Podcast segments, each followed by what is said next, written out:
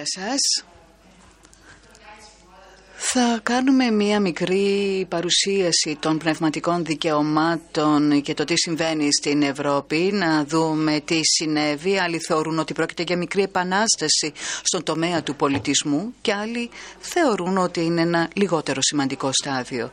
Θα ξεκινήσουμε από μία ε, οπτική, λίγο πολύ νομική, για να παρουσιάσουμε τα πνευματικά δικαιώματα στην Ευρώπη με την ε, δημιουργία του, τη γέννησή του. Έχω παρουσιάσει, έχω ετοιμάσει ένα PowerPoint στα αγγλικά που θα σας δώσει τη δυνατότητα να κατανοήσετε τα κύρια στάδια που δρομολογήθηκαν τον Σεπτέμβρη και τον Ιούνιο της φετινής ε, χρονιάς. Εάν υπάρχει ένα δίκαιο πνευματικής ιδιοκτησίας στην Ευρώπη, υπάρχει τέτοιο δίκαιο ειδικότερα στον πολιτισμό. Τι είναι καταρχάς η πνευματική ε, τα πνευματικά δικαιώματα πέρα από την φιλοσοφική διάσταση; Το, το δίκαιο των πνευματικών δικαιωμάτων είναι το δικαίωμα των δημιουργών και οι δημιουργοί έχουν διάφορα είδη δικαιώματα. Είναι ε, και τα ε, περιουσιακά αυτά δικαιώματα, όπως το ονομάζουμε, είναι το δικαίωμά τους να μπορούν να αμείβονται για τα προϊόντα που δημιουργούν και να μπορούν να απολαμβάνουν τα ε, ωφέλη αυτής της δημιουργίας. Στην Ευρώπη υπήρξε δυσκολία να δημιουργηθεί ένα τέτοιο δίκαιο εναρμονισμένο με συνάφεια. Ξεκίνησε νωρίς, τη δεκαετία του 85, του 1990, πολύ σιγά και πολύ δύσκολα. Τότε δεν υπήρχε ακόμη το ευρωπαϊκό δίκαιο στον κλάδο αυτό, ήταν πολύ τομεακό και νομοθετούσε για κλάδους ε, του πολιτισμού όπως τα οπτικό, τον τομέα των οπτικοακουστικών, τα δικαιώματα των ε, δημοσιογράφων.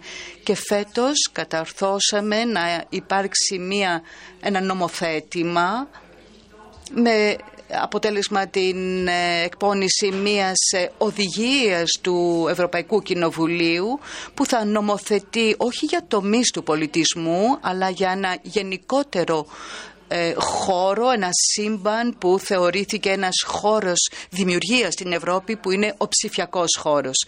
Και τον Σεπτέμβρη του 2018 υιοθετήθηκε, εγκρίθηκε μία οδηγία, επικυρώθηκε μια οδηγία που αποτέλεσε ε, αντικείμενο μεγάλης διαμάχης έδωσε τη δυνατότητα σε πολλούς δημιουργούς στην Ευρώπη να συνασπιστούν για να ε, αντισταθούν εναντίον αυτών που ονομάζουμε καφά. Πρέπει να σας πω ότι οι συζητήσεις που οδήγησαν στην επικύρωση αυτής της οδηγίας ήταν αιματηρές, αν μου επιτρέπετε ο όρος.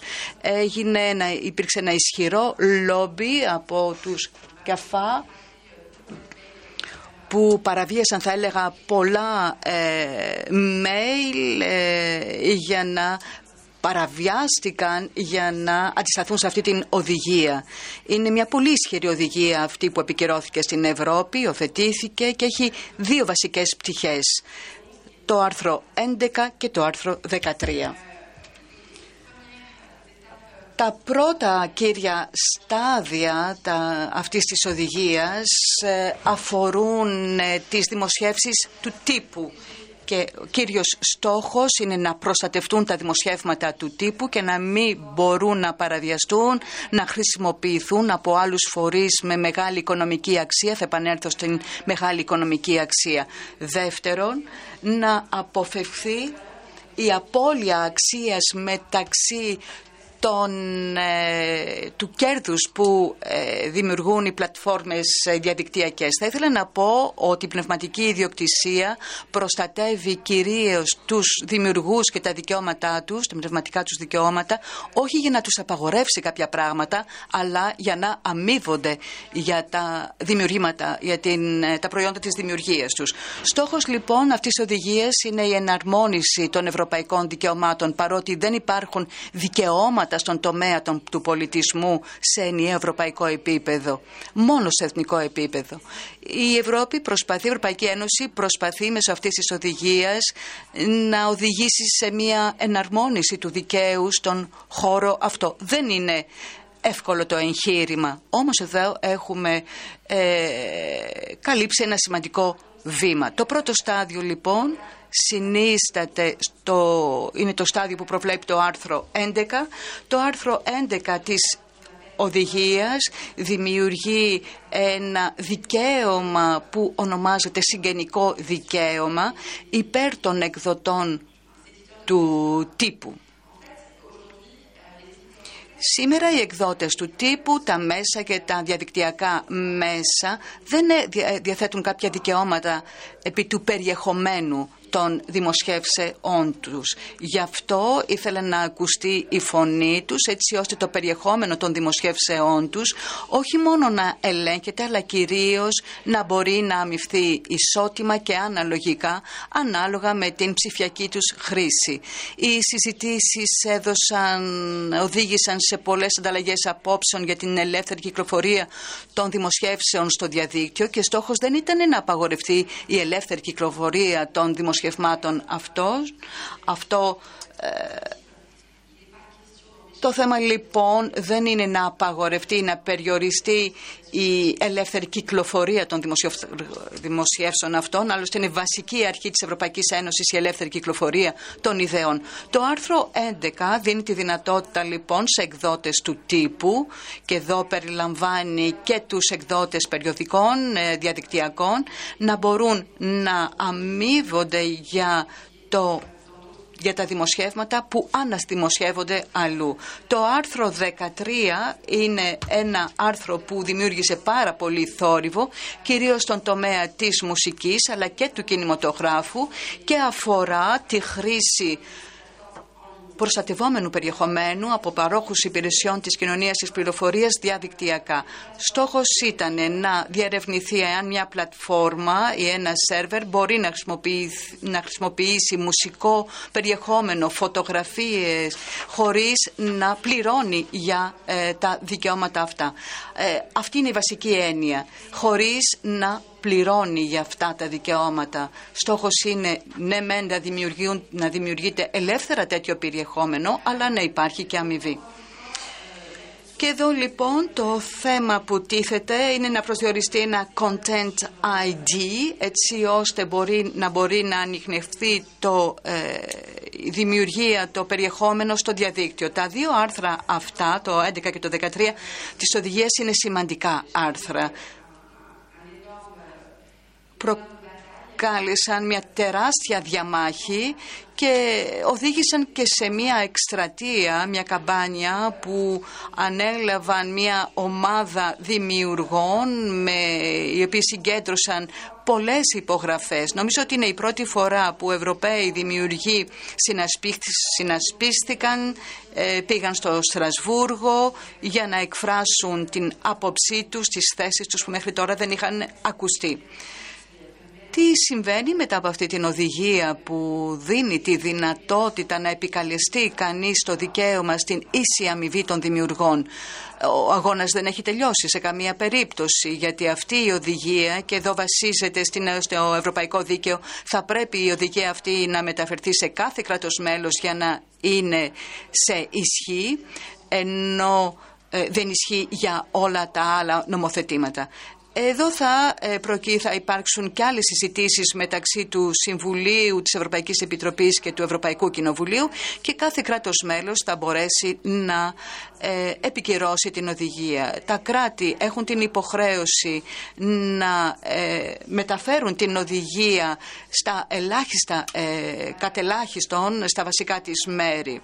Η οδηγία αυτή δεν είναι απομονωμένη. Υπάρχει και μια άλλη οδηγία η οποία επικυρώθηκε ε, χωρίς να κάνει πολύ θόρυβο αυτό το καλοκαίρι η οποία αφορά την εναρμόνιση ενός κλάδου, του κλάδου των οπτικοακουστικών μέσων. Είναι μια πολύ σημαντική οδηγία γιατί ναι μένει η οδηγία για τα πνευματικά δικαιώματα ήταν ένα μεγάλος, ε, μεγάλο χτύπημα ενάντια στους ΚΑΦΑ η οδηγία αυτή για τον το χώρο των οπτικοακουστικών είναι επίσης ένα μικρό, μια μικρή αντίσταση στις Netflix γιατί πλέον ή κατά 30% η παραγωγή τους θα πρέπει να είναι ευρωπαϊκή. Όπως έλεγα και προηγουμένως, μπορεί κανείς να θεωρήσει ότι είναι ένας κόλαφος που μπορεί να μην ε, για τον οποίο μπορεί να μην ε, χαρεί Netflix και πρόσφατα μάλιστα ανακοινώθηκαν ανοίγουν γραφεία στο Παρίσι. Ακόμα και αν η Ευρώπη ρυθμίζει την παραγωγή και την διανομή, η Netflix δεν τρομάζει γιατί δημιουργεί μια νέα έδρα στο Παρίσι, ανοίγει τα γραφεία της στο Παρίσι και έτσι θα παράγει κατά 30% ε, γαλλικές παραγωγές. Τι προσφέρει λοιπόν αυτή η οδηγία, αυτές οι νέες ρυθμίσεις, είναι σημαντικές, είναι απλώς ε, για το Θεαθήν, μπορούν να οδηγήσουν σε μια πραγματική εναρμόνιση του ευρωπαϊκού δικαίου. Ενδεχομένως ο Ματέους εδώ έχει μια πιο επικριτική στάση να μας ε, παρουσιάσει. Ε, λοιπόν, ναι, όχι ακριβώς επικριτική. Ε, να πω ότι ε, αυτά όλα τα πολύ ενδιαφέροντα που μας είπε μόλις η Αλεξάνδρα συμβαίνουν τώρα. Δεν έχω την πρόθεση να κλείσω τη συζήτηση, αλλά μάλλον να την ανοίξω.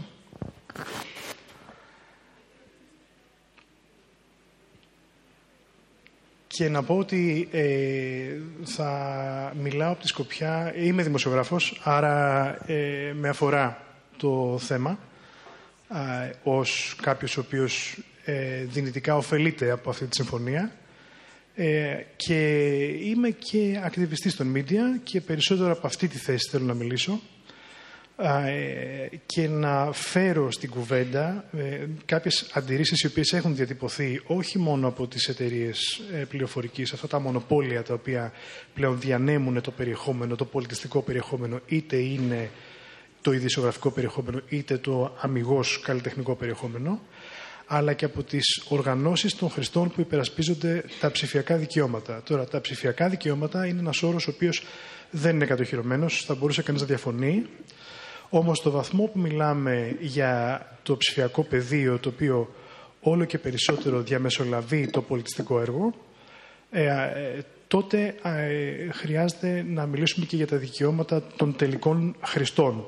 Ο όρος τελικός χρήστης ή καταναλωτής είναι οι όροι με τους οποίους έχουμε συνηθίσει να συζητάμε για αυτά τα θέματα, είναι παραπλανητικοί. Αφαιρούν το ηθικό, πολιτικό ή πολιτιστικό περιεχόμενο που μπορεί να έχουν οι πληροφορίες που ανταλλάσσουμε ε, και θα έπρεπε πραγματικά να μιλάμε για πολίτες και για όχι για καταναλωτές. Ωστόσο, ε, με αυτούς τους όρους το συζητάμε όταν συζητάμε για τα δίκτυα διανομής. Λοιπόν, άρα θα προσπαθήσω να κάνω τρία πράγματα.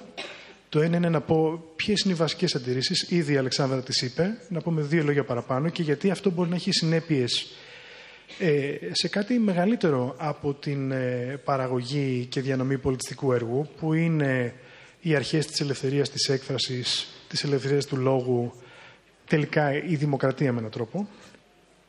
Το δεύτερο είναι γιατί οι συμφωνίες αυτές, η συμφωνία αυτή και το νομικό πλαίσιο που η Ευρωπαϊκή Ένωση αυτή τη στιγμή δημιουργεί είναι μεν προστατευτικό για την ευρωπαϊκή βιομηχανία, αλλά όχι απαραίτητα για τους Ευρωπαίους δημιουργούς. Αυτό είναι νομίζω ανοιχτό και θα ήθελα και εγώ να το συζητήσουμε, ούτε και εγώ έχω κατασταλαγμένη άποψη. Και στο τέλος θα προσπαθήσω να φανταστώ τι θα συνέβαινε σε μια διαδικασία παραγωγής συλλογικού νοήματος, όπως ήταν στην Ελλάδα ο Δεκέμβρης του 2008 ή το κίνημα των πλατιών ή στην Αίγυπτο αργότερα και στην Τινησία η Αραβική Άνοιξη, ένα πολύ μικρό σενάριο, θα αν η συμφωνία για το copyright ήταν ήδη σε εφαρμογή. Η αντίρρηση λοιπόν που διατυπώνουν οι, οι οργανώσεις των, ε, ε, ε, για τα ψηφιακά δικαιώματα για το άρθρο 11 έχει να κάνει με το γεγονός ότι η, έχει ήδη δοκιμαστεί και έχει ήδη αποτύχει στο οικονομικό περιβάλλον στο οποίο καλείται να εφαρμοστεί. Δηλαδή στη Γερμανία σε πρώτη φάση και στην Ισπανία σε μια δεύτερη φάση. Από εκεί έρχεται η πρόταση αυτή, εκεί εφαρμόστηκε για πρώτη φορά. Ε, υπήρξε η απέτηση, έγινε η εφαρμογή και στη μεν Γερμανία οι εκδότες είδαν την επισκεψιμότητα στις ιστοσελίδες τους να πέφτει τόσο, ώστε πήγανε μόνοι τους και κάνανε μετά συμφωνία εξαίρεσης με την Google. Στη ΔΕ Ισπανία, όπου έγινε υποχρεωτικό αυτό, η Google κατήργησε τελείως την υπηρεσία, με αποτέλεσμα ξανά να μειωθεί πάρα πολύ η επισκεψιμότητα των ενημερωτικών ιστοσελίδων. Αυτό οδηγεί στην πολύ απλή διαπίστωση ότι δεν μπορείς να φανταστείς καν πια τη διανομή ειδησιογραφικού ή πολιτιστικού περιεχομένου έξω από τα ψηφιακά δίκτυα. Ε, άρα, η ελπίδα τώρα υποθέτω ότι είναι ότι αν αυτό γίνει σε ευρωπαϊκή κλίμακα και επειδή η Ευρώπη γίνεται βασικά ο ρυθμιστής σήμερα αγορών οι οποίες μέχρι πρώτη αναπτύσσονταν, τότε ίσως αυτό, επειδή είναι πολύ μεγάλη κλίμακα, να δουλέψει. Εγώ θα έλεγα ότι αυτό μένει να αποδειχτεί. Δεν το ξέρουμε. Θα το δούμε στην πράξη μάλλον.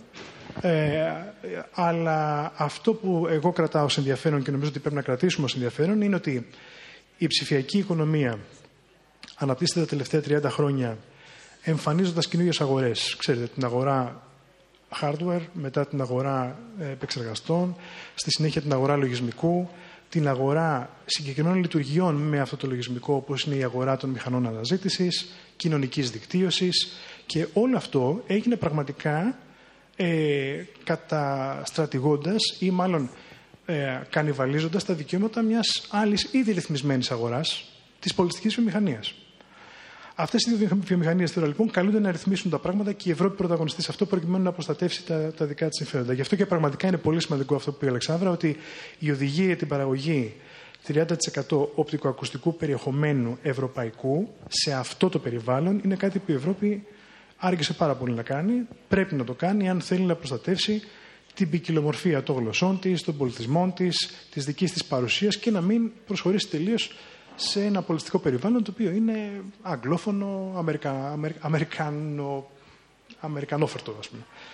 Ε, αυτή είναι η πρώτη παρατήρηση για το άρθρο 11. Για το άρθρο 13, ε, εκεί τα πράγματα γίνονται λίγο ε, πιο σοβαρά, γιατί στην πραγματικότητα το άρθρο 13 λέει ότι ε, ακόμα και περιεχόμενο το οποίο παράγεται από μη επαγγελματίες, ε, μπορεί και αυτό να παραβιάζει την ε, η νομοθεσία περί πνευματικής ιδιοκτησίας.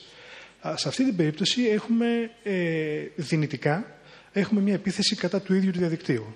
Δηλαδή, αν δεν μπορώ να ποστάρω, να δημοσιεύσω ε, τα δικά μου βίντεο, για παράδειγμα, ή, τις, ε, ή να πάρω αποσπάσματα για να κάνουμε αυτό που οι Αμερικάνοι λένε fair use, έτσι, να κάνω κριτική, να κάνω σάτυρα και να χρησιμοποιήσω αποσπάσματα από τρίτους, τότε δεν μπορώ να κάνω αυτό που το διαδίκτυο έχει φτιαχτεί για να κάνει. Ε, και βεβαίως είμαι σίγουρος ότι υπάρχει εξαίρεση για τις πολύ μικρές πλατφόρμες.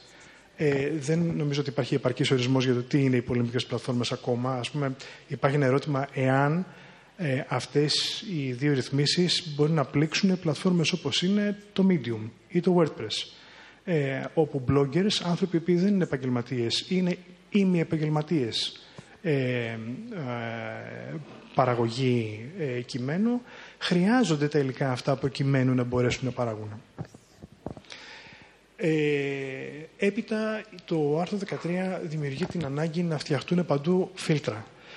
Το YouTube και η Google έχει ήδη δαπανίσει πολλά εκατομμύρια, νομίζω 60 εκατομμύρια, για να φτιάξει ένα φίλτρο το οποίο πάρα πολύ κριτικάρουν ως αναποτελεσματικό. Το Facebook έχει εξαγγείλει ότι πρόκειται να προχωρήσει σε μια παρόμοια διαδικασία και να δαπανίσει περίπου 260 εκατομμύρια.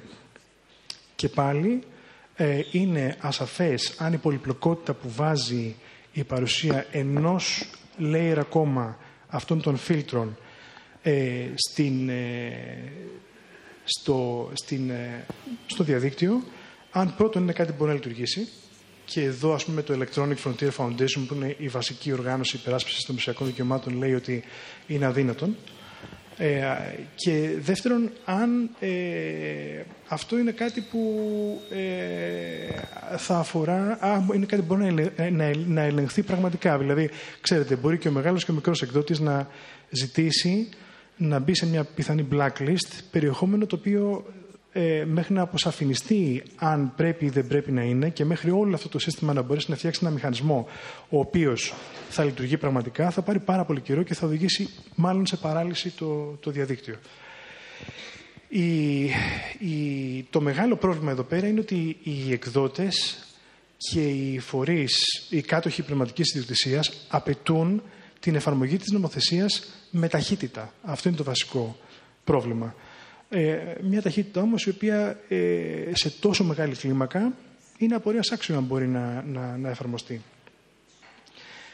Τώρα, ε, βεβαίως όλα αυτά πραγματικά στην πράξη θα δούμε τι, ε, τι σημαίνουν. Αν και εφόσον περάσουν από αυτόν τον τρίτο κύκλο που είναι η διαπραγμάτευση με τα κράτη-μέλη, κάθε, κράτο, κάθε κράτος μέλος έχει τη δική του νομοθεσία, άρα εδώ τι συμβαίνει, ας πούμε, συμβαίνει ότι ακριβώς επειδή κάθε κράτος μέλος επίσης γνωρίζει ότι δεν μπορεί να επιβληθεί σε τόσο μεγάλος, σε, στα, στα μονοπόλια αυτά, όπως είναι η Google, το Amazon, το Facebook, ε, στην πραγματικότητα θα αναγκαστεί να εναρμονιστεί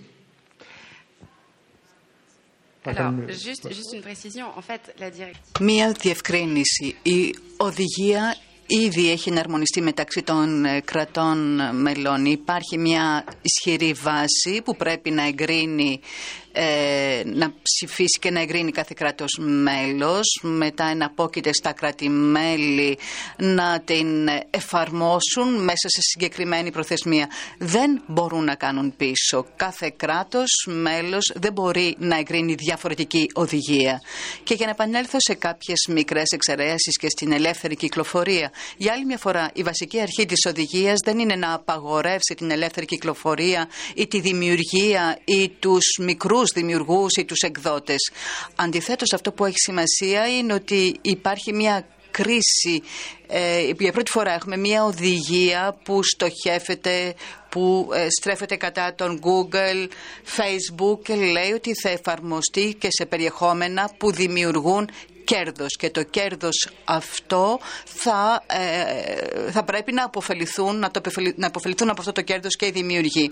Γι' αυτό ένας blogger, ένας δημιουργός που θα ε, αναπαράγει ένα άρθρο ή που θα εντάξει μουσική θα πρέπει ήδη ε, με βάση τις σημερινές ε, εξαιρέσεις στη Γαλλία ε, έχουν τη δυνατότητα να χρησιμοποιούν αυτή τη χρήση χωρίς να πρέπει να πληρώσουν στην ε, Αμερική γίνεται λόγος για το fair use, δηλαδή εάν αυτό που θέλουμε να κάνουμε είναι αναλογικό μπορούμε να χρησιμοποιήσουμε ένα έργο χωρίς να ανταμείψουμε τον δημιουργό και χωρίς να ζητήσουμε την έγκριση. Αυτή η οδηγία υπερβαίνει λίγο ή είναι στην ίδια γραμμή με το fair use. Εάν ε, ο στόχος είναι για ιδιωτική χρήση δεν χρειάζεται να ζητήσει κανείς την άδεια ή να πληρώσει. Εάν όμως έχουμε να κάνουμε μια μεγάλη πλατφόρμα πλατφόρμα που έχει κέρδη, τότε θα πρέπει να ζητηθεί πρώτα από τους δημιουργούς η άδεια και να προβλέπεται και αμοιβή. Ε, δεν νομίζω ότι αυτή η οδηγία μπορεί να φρενάρει την δημιουργία. Το θέμα είναι πώς αυτές τις πλατφόρμες οι δημιουργοί μπορούν να αμείβονται, ποιος απολαμβάνει τους καρπούς αυτής της δημιουργίας και νομίζω ότι κύριος στόχος διακύβευμα αυτής της οδηγίας ε, θα είναι αυτός γιατί υπάρχει μια διαφάνεια σήμερα σε ό,τι αφορά την αμοιβή. Για να σας δώσω ένα παράδειγμα. Ένας μουσικός σήμερα που ανεβάζει τη μουσική του στο YouTube ή στο Facebook που σύντομα θα ε, αμείβει τους δημιουργούς τι ε, λαμβάνει από αυτή την ε, αμοιβή, από αυτά τα κέρδη, έχει τη δυνατότητα ε, να γνωρίζει ποια είναι αυτά τα κέρδη, έχει δικαίωμα, έχει μερίδιο σε αυτό το κέρδος και τι μπορούν να κάνουν οι καλλιτέχνες, να, πώς μπορούν να συνασπιστούν για να έχουν την υποστήριξη της Ευρωπαϊκής Ένωσης για να διεκδικήσουν μία αμοιβή διαφανής τι μπορούν να κάνουν οι δημιουργοί ανεξαρτήτως ε, τομέα δραστηριοποίησης; Ε, η γνώμη μου είναι ότι ούτως ή άλλως η εφαρμογή αυτής της οδηγίας, η οποία είναι τόσο πολύπλοκη, θα πάρει καιρό και μακάρι πραγματικά αυτό που θα ρυθμιστεί να είναι αυτό που λες η αμοιβή των δημιουργών. Όμως αυτό που είναι προφανές σε αυτή τη φάση είναι ότι μιλάμε για μια ρύθμιση μεταξύ δύο κολοσσών, των μονοπωλίων των δικτύων και των πολύ μεγάλων παραγωγών πολιτιστικού έργου. Αυτό δεν σημαίνει απαραίτητα, τουλάχιστον δεν έχει φανεί ακόμα και νομίζω θα χρειαστούν πολλές εξειδικεύσεις ότι σημαίνει και την προστασία των δικαιωμάτων των παραγωγών πολιτιστικού περιεχομένου. Και να πούμε δύο-τρία συγκεκριμένα παραδείγματα.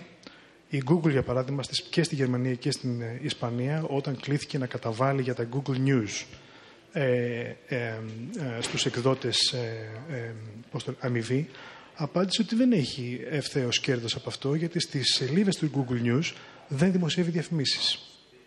στο YouTube δημοσιεύει διαφημίσεις και θα πω τα στοιχεία που οι ίδιοι οι μουσικοί δίνουν για το πώς πραγματικά τα μονοπόλια αυτή τη στιγμή ρίχνουν τους καλλιτέχνες αλλά και γιατί υπάρχει μια αμφιβολία και χρειάζεται περισσότερη ρύθμιση και σε ευρωπαϊκό αλλά και σε εθνικό επίπεδο, ώστε πραγματικά να προστατευτούν οι ίδιοι οι δημιουργοί και να μην μείνουμε σε μια κατάσταση όπου η ευρωπαϊκή βιομηχανία απέναντι στην Αμερικάνικη, σε αυτόν τον εμπορικό πόλεμο που έχει ξεσπάσει, προστατεύει τα δικαιώματά της, αλλά όχι απαραίτητα ε, και οι δημιουργοί. Νομίζω ότι είναι ανοιχτό το θέμα.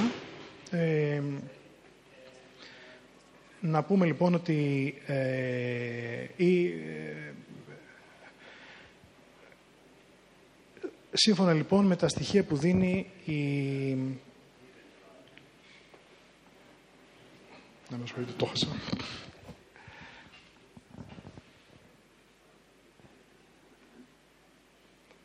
Ναι, η πρωτοβουλία καλλιτεχνών για ένα ηθικό και βιώσιμο διαδίκτυο. Αυτή υπάρχει μια ιστοσελίδα, είναι Ευρωπαίοι κυρίω μουσική ε, υπολογίζουν ότι κάθε, κάθε, κάθε χρόνο, κάθε ένα, η, η διατύπωση είναι ότι 1,3 δισεκατομμύρια χρήστες του YouTube παρακολουθούν συστηματικά μουσική, μουσικά βίντεο στην πλατφόρμα του YouTube.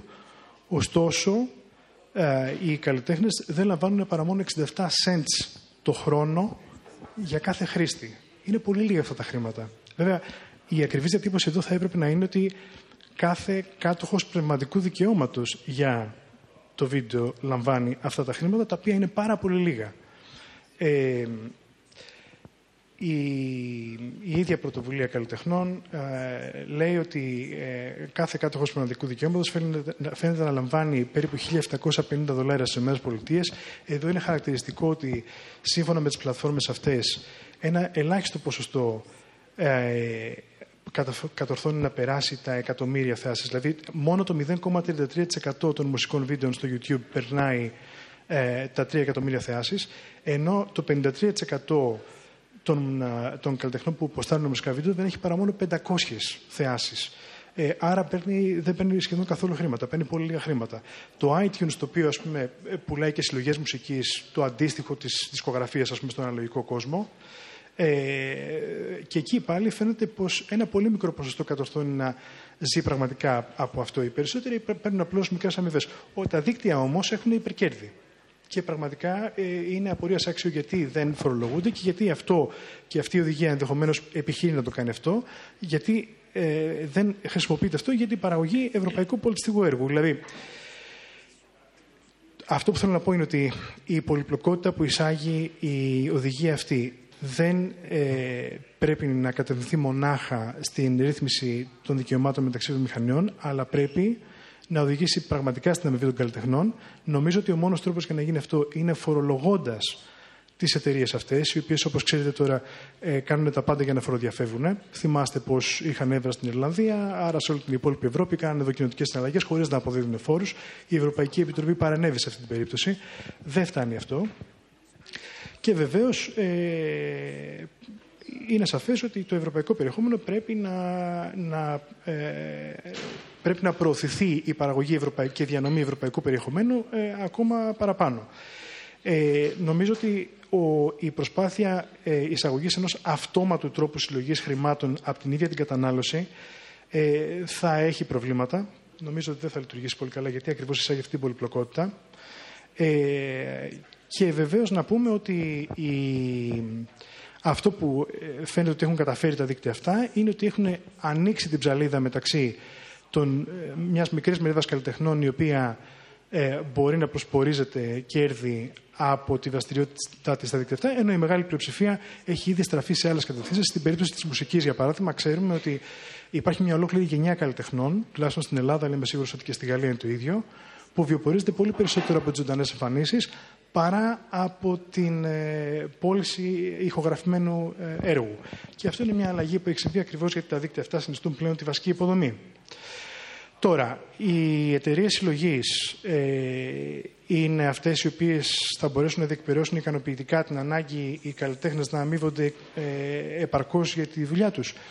Στην ελληνική περίπτωση, ε, δεν ξέρω, ίσως η Αλεξάνδρα μπορεί να μας πει περισσότερα για τη γαλλική περίπτωση, έχουμε ένα πολύ κακό παράδειγμα. Την ΑΕΠ, την Ανώνυμη Εταιρεία Πνευματικής Ιδιοκτησίας, η οποία για χρόνια ε, η ΑΕΠ εκπροσωπούσε 15.000 Έλληνες ε, δημιουργούς και περίπου τα, τα συμφέροντα 2 εκατομμυρίων ξένων δημιουργών. Ήταν ο βασικό, το βασικό hub, ο βασικός κόμβος από τον οποίο ε, ε, διαπραγματεύονταν πνευματικά δικαιώματα κυρίως μουσικών στην Ελλάδα. Αυτό που αποκαλύφθηκε πέρυσι ήταν ότι το Διοικητικό Συμβούλιο της ΑΕΠ είχε παράλογα μεγάλες αμοιβές. Δηλαδή, ο, ο μόνο διευθύνων σύμβουλός της πρέπει να είχε ένα ετήσιο μισθό της τάξης των 700.000 ευρώ. Ε, ε, το, το 42% των κερδών ε, που έπρεπε να διανέμονται σε μουσικούς και καλλιτέχνες δεν διανέμονταν ποτέ με διάφορες ε, δικαιολογίες. Ε, τα assets ας πούμε, τα οποία η εταιρεία τελικά πήρε, είχε, είχε φτιάξει ένα στρατό από 7 εταιρείες νομικών οι οποίοι κάναν τα πάντα για να προστατεύουν τα συμφέροντά της. Και η εικόνα ήταν ότι πραγματικά όσοι ήταν στην κορυφή της πολιτιστικής δημιουργίας στην Ελλάδα, 10 καλλιτέχνες οι οποίοι μπορούσαν να δίνουν και την καλή μαρτυρία για την εταιρεία, ε, είχαν τα κέρδη τους κανονικά, ενώ όλοι οι υπόλοιποι στην πραγματικότητα δεν, ε, δεν είχαν τα κέρδη που έπρεπε να έχουν. Κυρίως όμως, ε, δεν είναι τρόπος αυτός για να έχεις μια συνεκτική πολιτιστική ε, πολιτική να προστατεύεις τα συμφέροντα μιας κοινωνίας στον πολιτισμό. Δηλαδή αυτά ήταν τα συμφέροντα κάποιων καλλιτεχνών και ενός συστήματος. Το σύστημα του copyright είναι βεβαίως φτιαγμένο για την καπιταλιστική οικονομία. Δηλαδή τι κάνει, ε, ουσιαστικά ε, οθεί τη, τη, μονάδα, τον ένα μοναδικό καλλιτέχνη και έρχεται από την εποχή του ρομαντισμού βέβαια, ε, να διεκδικεί τα ατομικά του δικαιώματα απέναντι σε έναν άλλο. Ε, με αυτό βεβαίως το σύστημα ζούμε και σε αυτό πρέπει να, να προσαρμοστούμε και αυτό να χρησιμοποιήσουμε όσο καλύτερα μπορούμε για να επιστρέψουμε στην κοινωνία, γιατί η πολιτιστική δημιουργία είναι μια κοινωνική λειτουργία. Ε, επομένως, ε, έχει πολλά επίπεδα αυτό. Επίσης, αυτό που κυρίως εμένα ενδιαφέρει ως ακτιβιστή πια και έχοντας ζήσει ε, τα τελευταία δέκα χρόνια μια σειρά από σημαντικές πολιτικές στιγμές ε, στο διαδίκτυο, είναι πως το copyright, ξέρετε, το copyright, η τρομοκρατία και η παιδική πορνογραφία είναι τα τρία πράγματα που είναι ιδιαίτερα ευαίσθητα και πάρα πολύ σοβαρά, αλλά είναι και οι τρεις μεγαλύτερες δικαιολογίες αν θες να καταπιέσεις την ελευθερία του λόγου. Ε, και το έχουμε δει να, να συμβαίνει. Θα σας θυμίσω ότι πρόσφατα ο, ο, ο, ο Τούρκος πρόεδρος Ερντογάν, ας πούμε, ε, απαγόρευσε, ε, πήρε τα πνευματικά δικαιώματα ε, για μια σειρά από δημοσιεύματα και δεν ξέρω πραγματικά πώς έγινε αυτό. Σας μεταφέρω δημοσίευματα που και εγώ έχω διαβάσει, τα οποία αναφέρουν προσωπικά τους στοιχεία για να μην του ασκείτε κριτική. Ε, αυτά είναι πράγματα που θα πρέπει βεβαίως να, να αντιμετωπιστούν. Ε, τώρα, αυτό που. Juste une, une observation, Όχι, en fait. μισό λεπτό, μισό λεπτό γιατί έχει μια. Να το ολοκληρώσω και τελειώνω. Α, αυτό που ήθελα να κάνω είναι να, να φανταστώ λιγάκι ε, στο περιβάλλον το οποίο διαμορφώνουν αυτές οι οδηγίες πώς θα ήταν τα πράγματα εάν ας πούμε ζούσαμε σήμερα μια υπόθεση την οποία εγώ παρατήρησα και για την οποία έκανα ρεπορτάζ και αργότερα μια μικρή εθνογραφία την 6η Δεκεμβρίου του 2008. Να το πάρω λίγο πριν. Το ψηφιακό περιβάλλον είναι ένα περιβάλλον στο οποίο παράγεται και καταναλώνεται εκθετικά περισσότερη πληροφορία από ό,τι παράγονταν και καταναλώνονταν στον αναλογικό κόσμο. Ε, θα έχετε δει αυτές τις, ε, εδώ και πάρα πολλά χρόνια μα, μας βομβαρδίζει η ψηφιακή βιομηχανία με αυτά τα γραφήματα που λένε ότι από την αρχή της ανθρωπότητας μέχρι το 1960 παράγαμε 2 τεραμπάιτ από ε, κείμενο, αλλά από τότε και πέρα έχουμε κάνει τρεις φορές την απόσταση γης Ελλήνης και έχει γυρίσει πίσω. Και το, αυτό το, το απονευρώνουν, μιλάνε για data, ας πούμε, όταν στην πραγματικότητα μιλάμε για, για πολιτιστικό περιεχόμενο, για περιεχόμενο που έχει πολιτιστική, ηθική, πολιτική διάσταση. Έτσι. Το γεγονός ότι έχουμε απορριθμισμένες βιομηχανίες δεν πάει να πει ότι έχουμε μικρότερη παραγωγή. Αντίθετα, στο καινούριο περιβάλλον έχουμε πολύ μεγαλύτερη παραγωγή ε, περιεχομένου. Και καινούριους τρόπους παραγωγή συλλογικών νοημάτων σε αυτά τα καινούργια περιβάλλοντα που είναι φοβερά πιο πολύπλοκα, γιατί ακριβώς δεν έχουμε διαχωρισμένες λειτουργίες, δεν έχουμε δίκτυα παραγωγών, διανομής και κατανάλωσης, αλλά όλα αυτά μπλέκονται. Το, αυτό είναι το βασικό χαρακτηριστικό της ψηφιακή τεχνολογίας, είναι ότι επιταχύνει πάρα πολύ την παραγωγή και τη διανομή, ενώ συμπτύσσει και φέρνει μαζί λειτουργίες οι οποίες μέχρι πρώτη ήταν διαχωρισμένες επικοινωνία, ενημέρωση, ε, συναλλαγές με το δημόσιο, οικονομικές συναλλαγές, όλα γίνονται μέσα πάνω στην ίδια πλατφόρμα και μέσα από το ίδιο κανάλι. Ε, το, σε αυτό το περιβάλλον λοιπόν ε, έχουμε ήδη παραδείγματα που έχει παραχθεί συλλογικό νόημα και μιλάω για αφηγήσεις οι οποίες είναι πολιτικές ή πολιτιστικές και οι οποίες είναι ανταγωνιστικές προς την κυρίαρχη και γι' αυτό επανέρχομαι στο 2008, οι οποίες δεν θα μπορούσαν να έχουν παραχθεί με κανέναν άλλο τρόπο και οι οποίες είναι συνδεδεμένες με αυτή την αισιοδοξία η οποία δημιουργήθηκε ήδη από τη δεκαετία του 90 με την παγκοσμιοποίηση και με αυτές τις τεχνολογίες ότι θα μπορούσαμε να πάμε σε έναν κόσμο ο οποίος διευρύνει τα δικαιώματα και εκδημοκρατίζει διάφορες λειτουργίες, μεταξύ αυτών και τη λειτουργία της ενημέρωσης. Αυτό ως δημοσιογράφο, ε, ξέρετε, όσο με ενδιαφέρει το να αμείβομαι ως δημοσιογράφος, άλλο τόσο με ενδιαφέρει ε, και το να είμαστε σε ένα περιβάλλον στο οποίο δεν κυριαρχούν τα fake news, αλλά κυριαρχεί, για παράδειγμα, μια πιο αξιόπιστη δημοσιογραφία. Και η ελπίδα μας ήταν ότι θα είχαμε μια πιο αξιόπιστη, πιο δημοκρατική ε, ε, ενημέρωση από ότι είχαμε την εποχή του ρυθμισμένου περιβάλλοντος όπου είχαμε εφημερίδες, τηλεοράσεις, μεγάλες εταιρείες οι οποίες ρυθμίζαν την παραγωγή και την κατανάλωση. Την 6η Δεκεμβρίου του 2008, λοιπόν, θα σας πω μια μικρή αλληλουχία ε, μηνυμάτων και πώς παρήχθη ε, το νόημα και ας φανταστούμε τι θα συνέβαινε αν ήταν στην πράξη, στη εφαρμογή του άρθρου 11 και του άρθρου 13. Ο 15χρονος Αλέξανδρος Γρηγορόπουλος δολοφονείται στα εξάρχεια από έναν αστυνομικό και το πρώτο μήνυμα που δημοσιεύεται είναι ένα μικρό, μια μικρή πρόταση κειμένου στο Twitter. 9 ε, η ώρα το βράδυ γίνεται το γεγονός αυτό. 9 και 5 δημοσιεύεται μια μικρή πρόταση η οποία λέει νεκρός στα εξάρχεια.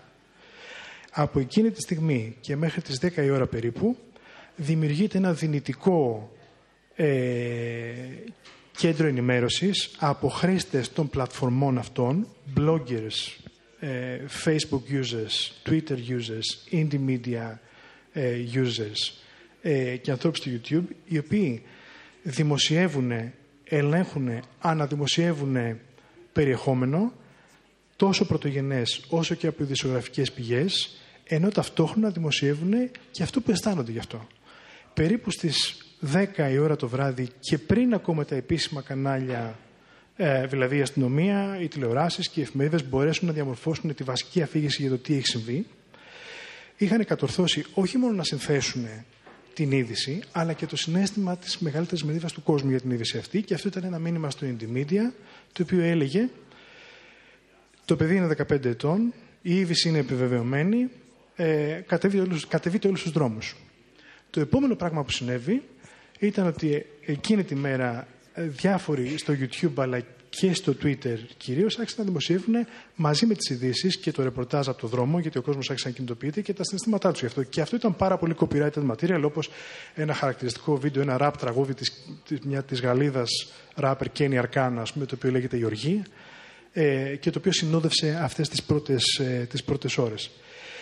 Ε, αν ε, για παράδειγμα, η πλατφόρμα Indymedia ε, ήταν κομμένη από ένα σύλλογο εκδοτών, ο οποίος θεωρούσε ότι δεν θα έπρεπε να έχει το δικαίωμα να δημοσιεύει links ή τα metadata που πηγαίνουν με αυτά τα links. Και είναι και η ερώτηση, δηλαδή, θέλω να μου πεις κιόλας να φανταστείς μαζί μου πώς θα ήταν τα πράγματα αν ήταν έτσι. Ε, ή αν, για παράδειγμα, ένας ιδιοσιογραφικός σταθμός ε, μπορούσε να παρέμβει θεωρητικά και τώρα μπορεί να το κάνει. Και να κόψει ένα βίντεο το οποίο αναπαράγεται εκείνη την ώρα και το οποίο ελέγχεται από άλλους χρήστες. Αλλά ακόμα περισσότερο, αν οι ίδιοι χρήστες ξέρανε ότι αυτός που ρυθμίζει την κυκλοφορία ε, του περιεχομένου αυτού είναι οι ίδιες οι εταιρείες αυτές. Θα είχαμε μια παρόμοια διαδικασία. Κατά τη γνώμη μου αυτό είναι που πρέπει να προστατευτεί καταρχήν, να προστατευτεί δηλαδή η δυνατότητα να μπορούν να παράγονται συλλογικά νοήματα ε, αυτή η υπόσχεση που ήρθε μαζί με το διαδίκτυο να διασφαλιστεί και ε, έπειτα ε, να διασφαλιστεί το δικαίωμα των δημιουργών και το δικαίωμα μιας κοινωνίας ε, να, να επιστρέφεται η πολιτική δημιουργία. Αυτή ήταν η υπόσχεση των Creative Commons, η οποία φαίνεται ότι δεν λειτουργήσε καλά και ο λόγος τον οποίο δεν λειτουργήσε είναι γιατί αποδείχθηκε ότι η ίδια η ελευθερία από μόνη της δεν σημαίνει τίποτα. Δηλαδή, το να έχεις ελεύθερη διακίνηση περιεχομένου, μάλλον οδηγεί σε κανιβαλισμό των δικαιωμάτων κάποιου άλλου, παρά στην παραγωγή ενός πιο ανοιχτού και πιο δημοκρατικού περιεχομένου στην πραγματικότητα χρειάζονται δομές. Γι' αυτό κιόλας, ε, επιστρέφοντας στη συζήτηση για τα πνευματικά δικαιώματα, αυτό που χρειάζεται είναι να πρημοδοτήσουμε την παραγωγή πολιτιστικού περιεχομένου. Η επιβολή του 30% παραγωγής ευρωπαϊκού περιεχομένου είναι επιβεβλημένη και ακόμα περισσότερο. Και όχι η, η, απλώς η ρύθμιση μεταξύ κατόχων δικαιωμάτων. Λοιπόν, εμένα αυτή ήταν η συμβολή μου. Ξαναλέω ότι δεν έχω κατασταλαγμένη γνώμη και ελπίζω στο τέλος να δουλέψουν καλά όλα αυτά. Αλλά ήθελα να σας μεταφέρω αυτή την εμπειρία και αυτή την, ε, την αγωνία ε, και ελπίζω να οδηγήσει σε κουβέντα αυτό.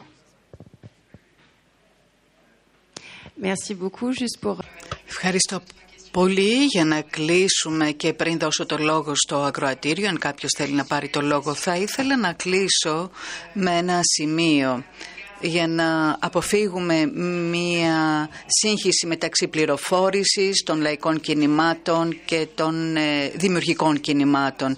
Πρόκειται για αυθόρμητα κινήματα τα οποία ε, κατά την άποψή μου δεν εμπίπτουν στο άρθρο 11 που αποβλέπει μόνο στους εκδότες τύπου και δημοσιογράφους. Δεν πρέπει να υπάρξει μία σύγχυση με τα δικαιώματα των δημιουργών και τα γραπτά, τα γραπτά των bloggers, όλα αυτά που είναι στοιχεία των πολιτών και τα οποία κατά ανάγκη δεν εμπίπτουν στο πεδίο εφαρμογής του άρθρου για τα πνευματικά δικαιώματα. Τα πνευματικά δικαιώματα είναι γραπτά, είναι προϊόντα της διανόησης, αλλά μπορεί να είναι και αυθόρμητα γραπτά, όπως το Twitter. Υπόθηκε ότι τα γραπτά στο Twitter δεν είναι δημιουργία, τα οποία, δημιουργήματα που δημιουργούν, ε, που εμπίπτουν στον τομέα των, των πνευματικών δικαιωμάτων.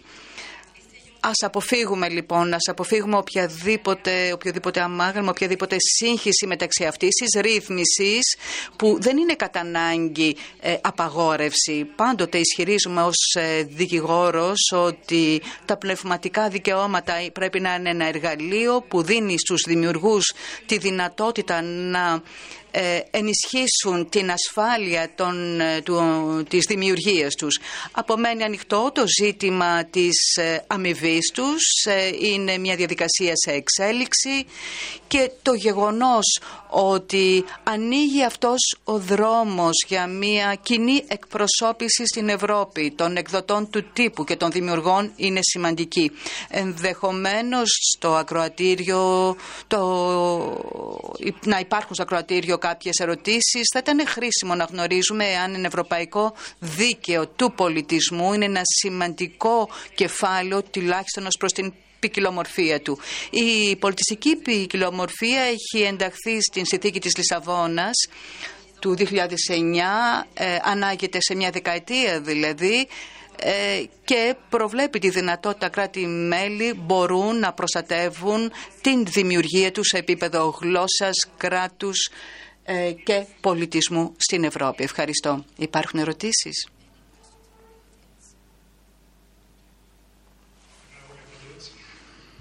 Ε, ε, είπατε ότι, είπες ότι δεν έχει υπολογιστεί ακόμα πόσα μπορεί να ωφεληθούν οι καλλιτέχνες οι ίδιοι από τη διαδικασία αυτή. Σωστά, υπάρχει κάποια σκέψη γι' αυτό; Και το άλλο που ήθελα να ρωτήσω, μιας και είσαι νομικός, ε, να επιμείνω σε αυτό.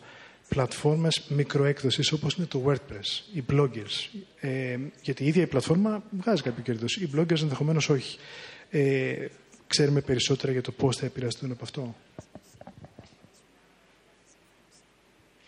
euh, influencer qui Les éditeurs ou les blogueurs Τους εκδότες ή τους bloggers τους bloggers. Γιατί αν οι πλατφόρμες αναγκαστούν να πληρώσουν, οι bloggers θα μπορούν να χρησιμοποιήσουν links κτλ. Δηλαδή να πούμε δύο περισσότερα πράγματα για αυτό που είναι και αυτές οι καινούργιες... Euh, euh, θα απαντήσω λέγοντας ότι οι bloggers έχουν ένα καθεστώς εξαιρετικά υβριδικό σήμερα και το θέμα που τίθεται είναι είναι δημιουργοί, οι bloggers είναι δημοσιογράφοι, έχουν δικαιώματα.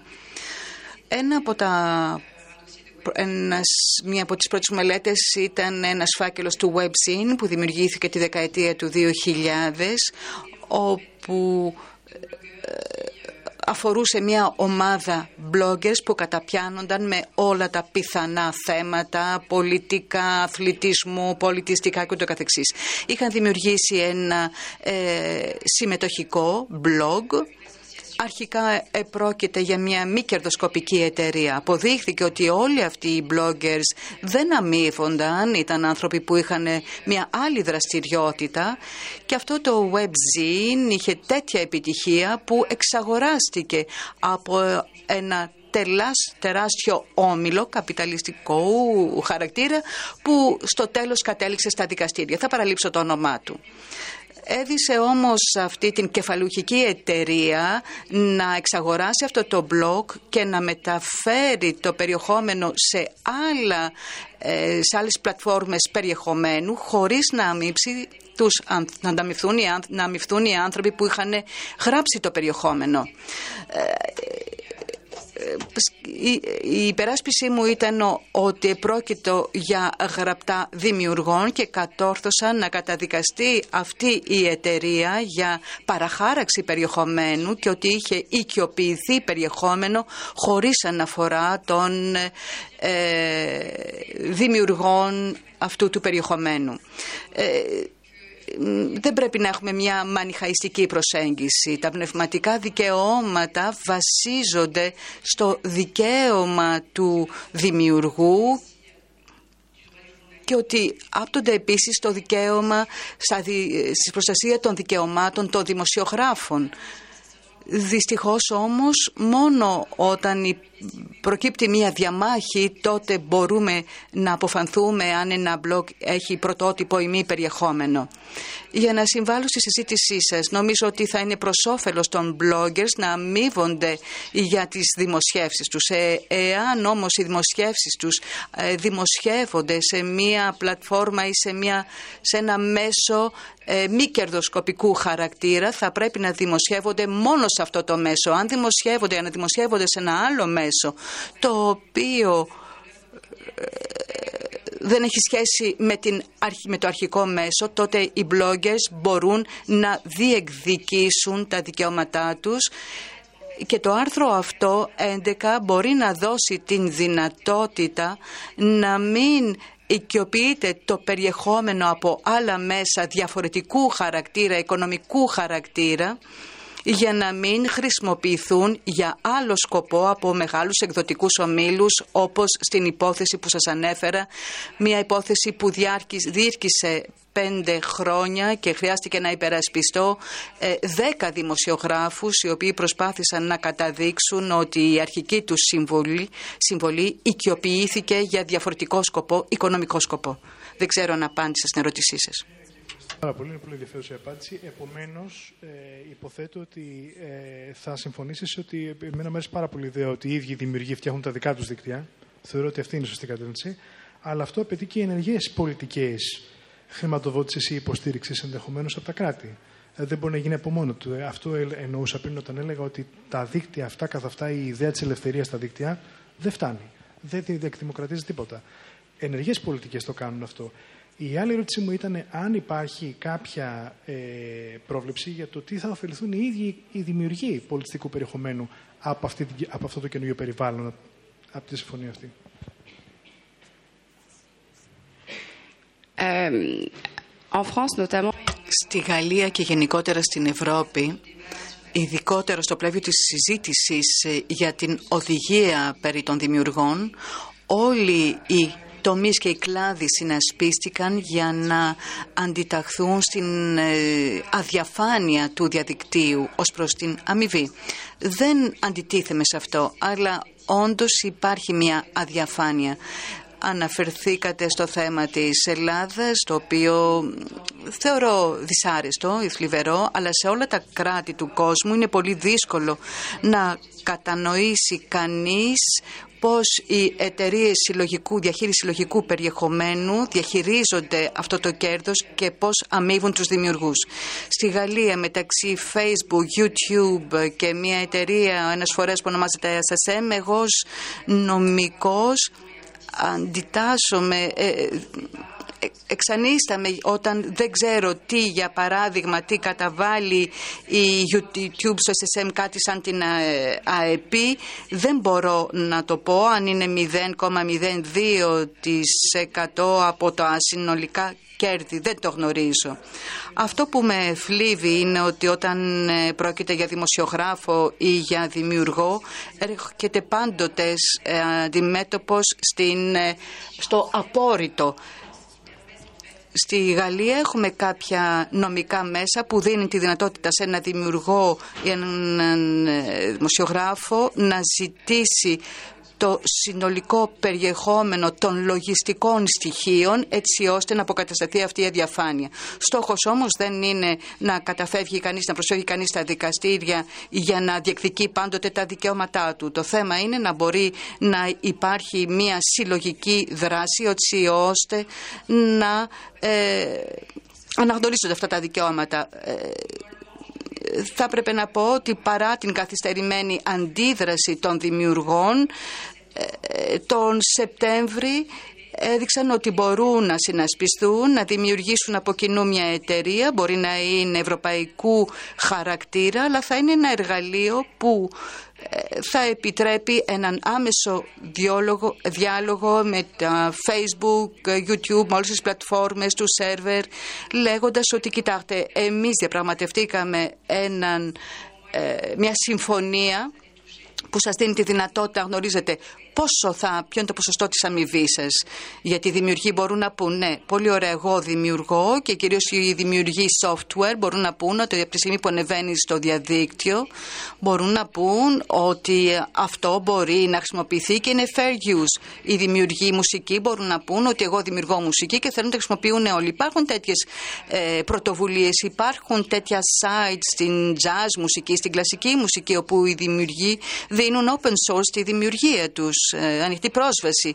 Και ίσως είναι μια λύση για να οδεύσουμε προς ένα δικαίωμα στην Ευρώπη και αυτό το δικαίωμα να το δημιουργούν οι ίδιοι καλλιτέχνες, οι ίδιοι δημιουργοί. Νομίζω ότι πρέπει να κλείσουμε εδώ. Βλέπω χέρια που ε, μου λένε ότι εδώ πρέπει να κλείσουμε. Ε, θέλω μόνο μια επιβεβαίωση. Αυτό θα ήταν νόμιμο. Σωστά. Με βάση την καινούργια οδηγία. Αυτό είναι ένα έργο του Πικάσο, στο οποίο έχει... Ε... Mais la directive n'a rien à voir là-dedans, en fait. Εδώ δεν, αυτό δεν εμπίπτει στην ε, οδηγία. Η Φιγκαρό δεν θα μπορούσε να πει τίποτα για τον Πικάσο. Όχι, είναι απόλυτα νόμιμο.